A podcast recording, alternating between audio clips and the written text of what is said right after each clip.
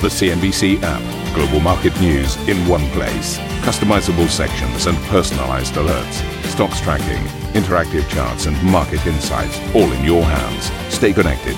Stay informed. Download the CNBC app today. Very good morning, everybody. Welcome to Squawk Box this Monday morning. In your headlines, the S&P and the Nasdaq post their worst week since March 2020 as markets are volatile ahead of this week's Fed meeting. IMF Managing Director Kristalina Georgieva tells CNBC exclusively the global economy depends on central bank clarity. There that could throw cold water on what for some countries is already a weak recovery. And this is why what the Fed is doing to clearly communicate, to prevent surprises, is hugely important. Silvio Berlusconi drops out of the race as the secret ballot to elect Italy's next president begins, with Prime Minister Mario Draghi among the favourites. Beijing steps up its COVID emergency status as the Chinese capital reports almost 80 cases among Winter Olympics arrivals, with the Games due to start next week. The US evacuates all non-essential staff from Ukraine, and the UK threatens serious consequences to a Russian invasion, but says a British military deployment is unlikely. I certainly think financial sanctions, properly targeted and done in concert with our major partners, is something that we would readily look at. And Nelson Peltz's activist hedge fund Trian reportedly takes a stake in Unilever, ratcheting up pressure on the company after its failed bid for GSK's consumer health arm.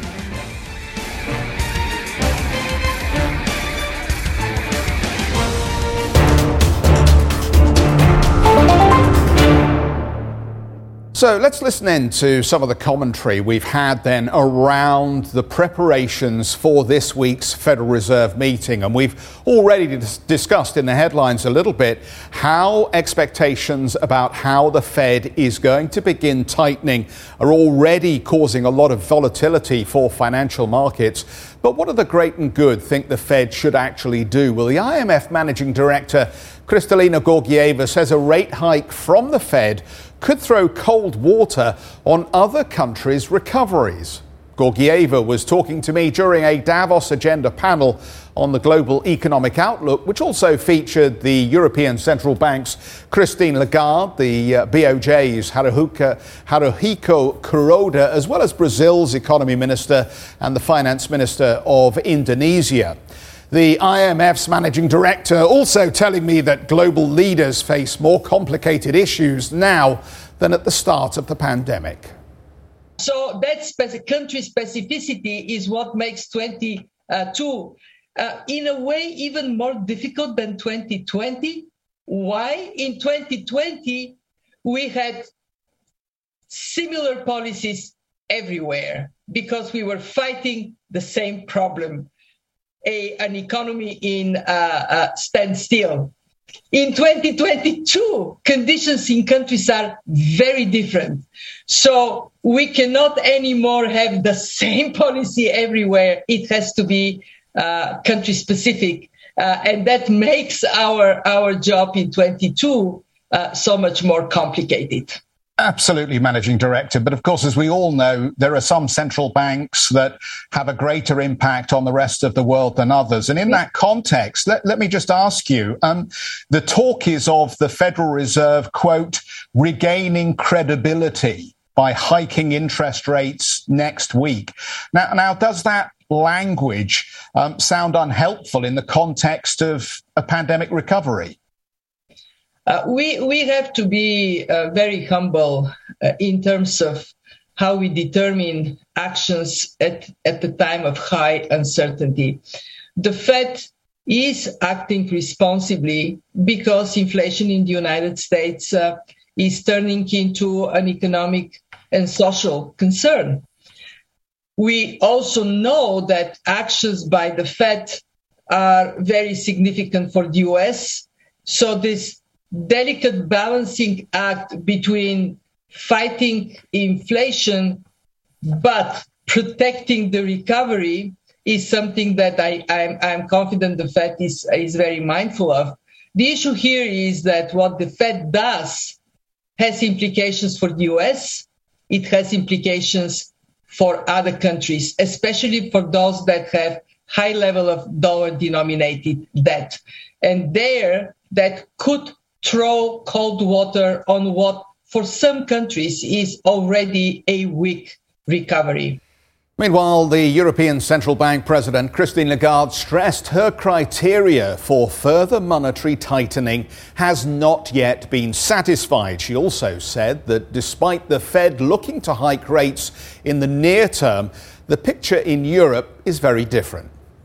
These two big factors, are they going to be with us for the long term? Are they going to affect this inflation number and make it sustainable? And will that dictate our monetary policy response? And on all those fronts, we have to look at special indicators, one of which is wages. Our salary negotiations, our collective discussions between unions and employers actually driving towards what many would fear, which is this second round effect that would then lead to inflation being sustainable for the medium term and at a level that maybe is not desirable because it is above target. But I think that, we have, first of all, we're not seeing in the euro area in particular and in Europe in general, we're not seeing these wages negotiations, being way up. Not yet at the moment, at least. And as a result of that, we are not seeing this sustainable movement that would lead to inflation spiraling out of control. On the contrary, we assume, and again, lesson of humility here, there is a lot of uncertainty about it. But we assume for the moment that energy prices will stabilize in the course of 2022, that those bottlenecks and those congested ports and drivers missing in action and all the rest of it will also stabilize in the course of 2022, and that gradually those inflation numbers will decline. Now, it doesn't mean to say that we have to be open to any change to this inflation outlook. And I'm looking at the numbers that we have since, a month ago.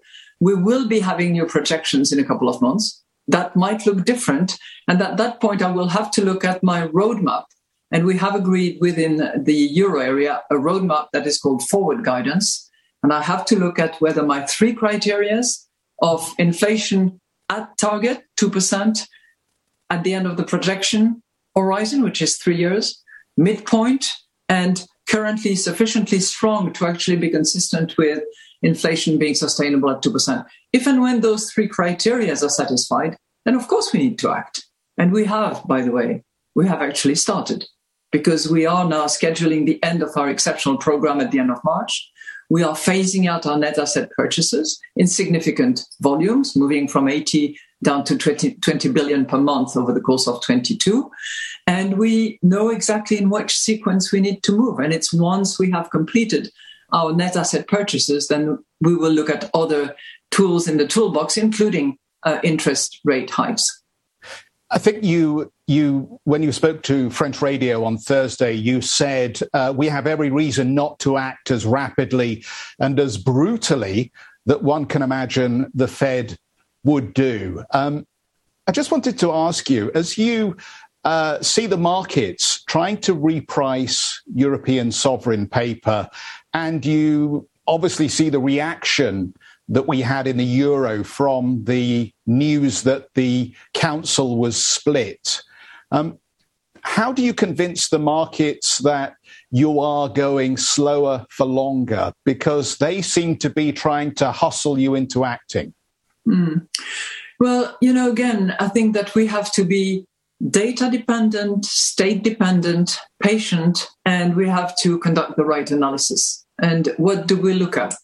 We look at two different markets.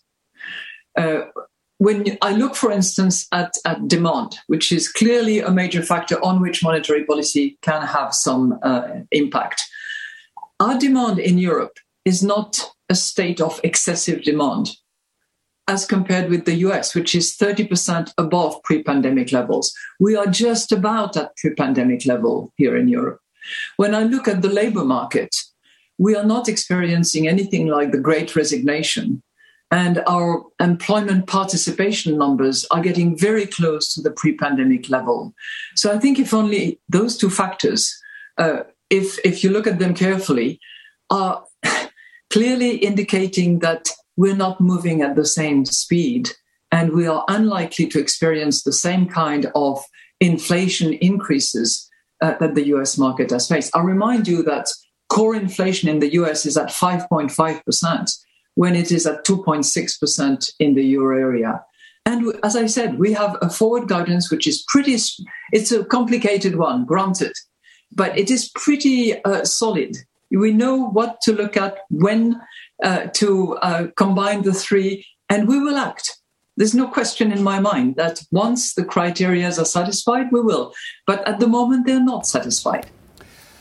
So very interesting, Christine Lagarde there, I think setting out some very clear reasons, Karen, why she thinks now is not the time for the European Central Bank to be more aggressive. But we could take this discussion in a number of directions. I think what's interesting here is how she is trying to steer the increasingly limited consensus that there appears to be on the Governing Council. And increasingly there are signs, it seems to me, of division. And you've only got to look at the latest commentary that we're getting from Olli Rehn, the Finnish central bank governor, who's talking about, yes, the 2% target will be achieved over the next few years. And then you've got Robert Holzmann, who's out there saying, ultimately, we have a lot of uncertainty around the direction of inflation, and we're not convinced, or at least he doesn't seem to be convinced, that they fully appreciate or understand how hot inflation is going to get before it rolls over at this stage. Clearly, there is no wage price spiral across the Eurozone at this moment. But if you look at the union settlement that we saw in Germany before the end of the year, Karen, 2.8% for Germany's public workers. That is, to my mind, running a little hotter than the 2% that was anticipated by the European Central Bank as it set its inflation target. A couple of points that jump out to me, Jeff, on the back of that terrific conversation is whether we've got a Eurozone that will be growing at the same pace, and does highlight the need for common policy across the board when you're dealing with crises like this, because we know that it's been very different. I mean, you started out that series of question and answers with Kristalina Georgieva, and effectively what we heard there is the impact of what the Fed does on other countries. Similar situation here, where we've had massive fiscal policies that have been administered, and we're questioning what the impact is across the board. And when it comes to Europe, you need to effectively have all these countries improving at the same pace or facing the same sort of inflationary pressures that warrants the same level of tightening down the track, or the same sort of transitory impact of inflation that doesn't warrant too strong a move. So I think it's very difficult from here to see what happens with Europe and whether they are all going to warrant the same form of monetary tightening. That is clearly a risk from here, but it does, again, take you back to European policies, that you do need the disbursement of funds on an even basis. You need to have these economies all growing in lockstep. So I think the dispersion that you've seen across the world, that cannot be tolerated when it comes to Europe if you're dealing with common policies. I think that's quite a fascinating point to take a look at. But in terms of the comments that you had initially about the cold water effect of the Fed on some of the economies that are still trying to recover, I think that is also an important point as we talk about investor allocation this year. We had some early conversations already about whether you get a catch up in some of the emerging markets because they've been a little bit left behind in 2021. But if we're talking not just one and perhaps four rate hikes, which is now being priced into the market, what sort of cold water effect is that? Is telegraphing it going to be enough for a lot of the countries across the world that haven't fully recovered, or will they be hit quite hard by these measures from the central bank in the US? So I think that is just worth taking another look at. You can see just how violently a lot of investors are repositioning on markets already around what they consider to be fresh information this year. I think this continues for a little bit, and this week's going to be pivotal as we waited out for the Fed, the all-important meeting, that whether they telegraphed that March is going to be the lift-up time frame. I mean, already this morning Goldman Sachs has been reported as saying that whether there's going to be tightening it considered at every single meeting over the course of this year, not just the four that had been considered by markets, or whether it's even more aggressive than that. And, you know, we often have the conversation about what is the catalyst, is the tail wagging the dog or at this point, or is the dog still in charge? And, you know, we keep talking about the crisis here and the pandemic and the impact on supply chains. Well, we're waiting for it to correct, but now we've got Omicron and we know that there's another impact on supply chains. But if those price pressures become embedded in the psychology of consumers, no matter whether the initial cause was transitory, it could morph into something greater, which does become entrenched, which then forces central banks to act beyond their expectations that they're dealing with something transitory. So I think that's still what we're watching over the course of the next 12 months around this virus, Jeff. Karen, terrific. Thank you so much for that. And for our full roundup from the Davos Agenda panel on the global economic outlook, check out CNBC.com. Obviously, we're going to talk a lot about why the markets are selling off and what expectations are for interest rates through this week. But let's just revisit the numbers. Is it about the weak earnings season? Is it about the Federal Reserve? Are people getting too hawkish on expectations about the pace with which the Fed is going to tighten? Whatever you argue, it is pretty clear that we had quite a difficult week for those long the headline US indices last week. Across the week, we were down 5.7% over the past week. And the Nasdaq, if I am correct on the figures, was down 7.6%. And there were some real standouts in the performance. The Netflix results, real hammer blow, as you saw, that share price down 22%. But let's just delve a little bit more deeply into the performance across the week then, if we can flip the chart and just show you that 5.6% decline across the week. And I'm not sure that the shape of the chart actually tells us a whole lot here, does it? I mean, it basically just indicates the extent of the decline that we saw across the week as a whole. And let me show you that 7% plus move for the Nasdaq. And let's get some analysis on exactly why we think markets are so volatile at the moment. Holger Schmieding joins us, chief economist at Berenberg. Holger, good to see you this morning. If we could just start off with the Fed, since it is a very key week here on guidance from the Federal Reserve. Are markets becoming too hawkish in anticipation of the Fed's move later through the quarter? Well, I think markets are by now realistic. I don't think they are too hawkish yet, but the way markets move, there is a significant risk that markets may become too hawkish. After all, they overshoot both directions. We are among those who expect 4 rate hikes of 25 basis points this year, with a risk that it might be 5, but against the backdrop of a very strong nominal and real demand in the US. Even these rate hikes would merely sort of dampen a bit the very strong momentum in the US economy, but they would not derail the US economic upswing and hence the outlook for earnings in a significant way, in our view.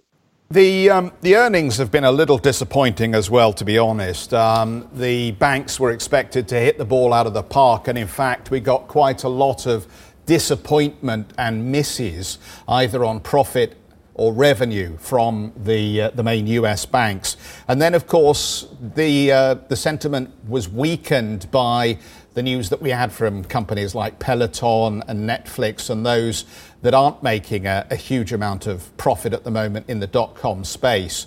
Have we turned a corner, do you think, on the post-COVID lockdown recovery in earnings?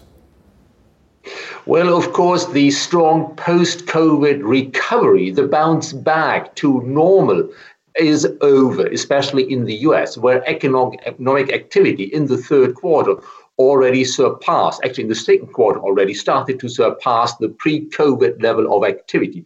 So that's over. But our outlook is that there is strong demand in the pipeline. Consumers have money to spend, companies want to invest more. The impact of the fiscal packages that have already been passed in the US, most of that is still to come in terms of actual government spending. So we look for years of above-trend growth in nominal and real GDP, and that kind of defines the space for the growth in corporate profits and earnings, and our outlook for that is good. Of course, it may not always be the same sectors that had this COVID drop and then the post-COVID recovery. But on balance, the outlook in our view for what defines the space for corporate earnings is good. And hence, we view this as a correction in markets, but not as a change in trend towards a bear market. Holger, as we were hearing Christine Lagarde talk about the short, medium, long-term view and hitting criteria on inflation across that time span, do you think we are going to have a Eurozone growing in lockstep that steps away from the Omicron wave, potentially deals with other variants and has the impacts, I guess, that are greater in some countries where tourism is a bigger slice of the economy versus others where you've got a bigger slice of industrial profits coming through? Do you think we will have a Eurozone that does grow in lockstep over the short, medium and long term that does require the same policy?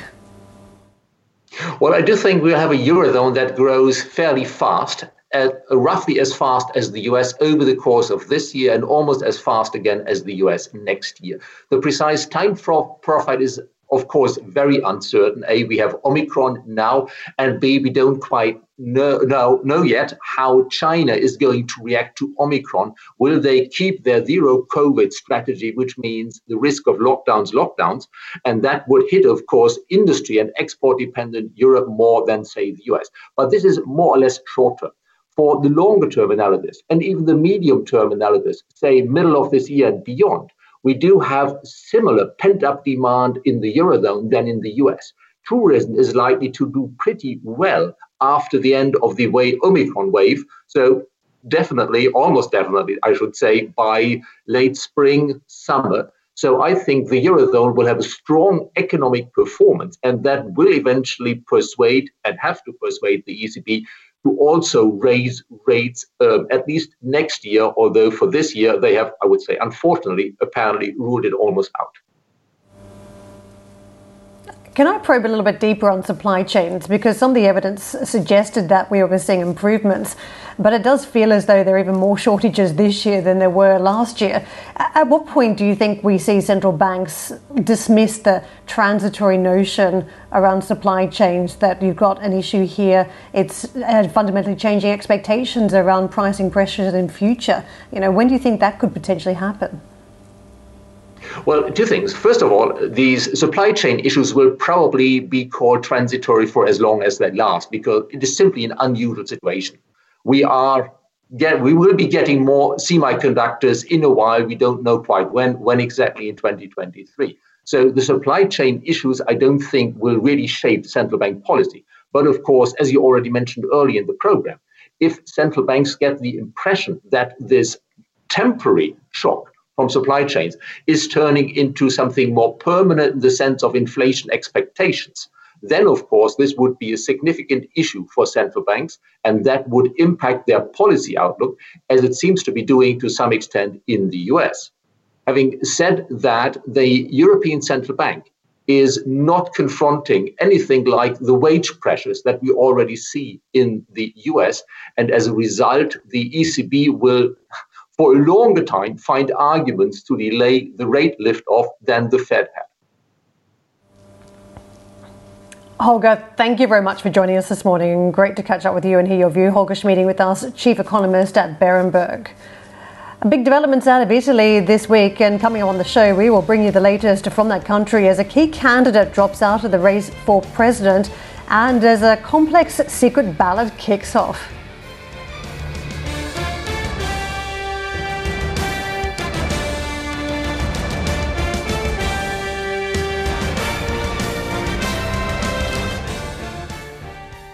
Listen to CNBC's Beyond the Valley, the podcast that explores the biggest tech news from across the globe. Join me, Arjun Karpal. And me, Tom Chitty, every week as we bring you insights into the top stories, unpack the latest trends, and find out where the industry is headed. Now available on Spotify, Apple Music, and Google Podcasts.